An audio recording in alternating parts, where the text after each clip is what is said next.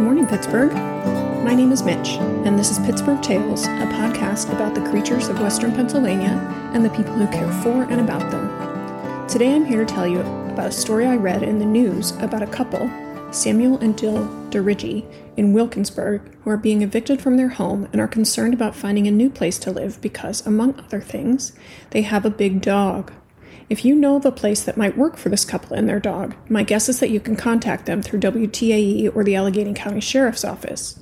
But really, I want to note that finding a home with your pets, especially large dogs, is always difficult, even without a pandemic.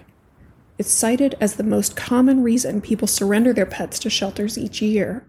And of course, that's not even counting the pets rehomed or even just abandoned when people move or when a housing situation becomes pet unfriendly. A choice between housing and a pet is one none of us should ever need to make. So if you know of resources to help people in this situation, please email me at mitch at pghtails.com. That's mitch at pghtails.com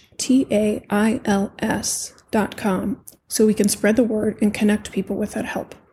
You can also email me if you have questions or comments about animals in our region or a suggestion for an episode. I'd love to hear from you. Thanks for listening.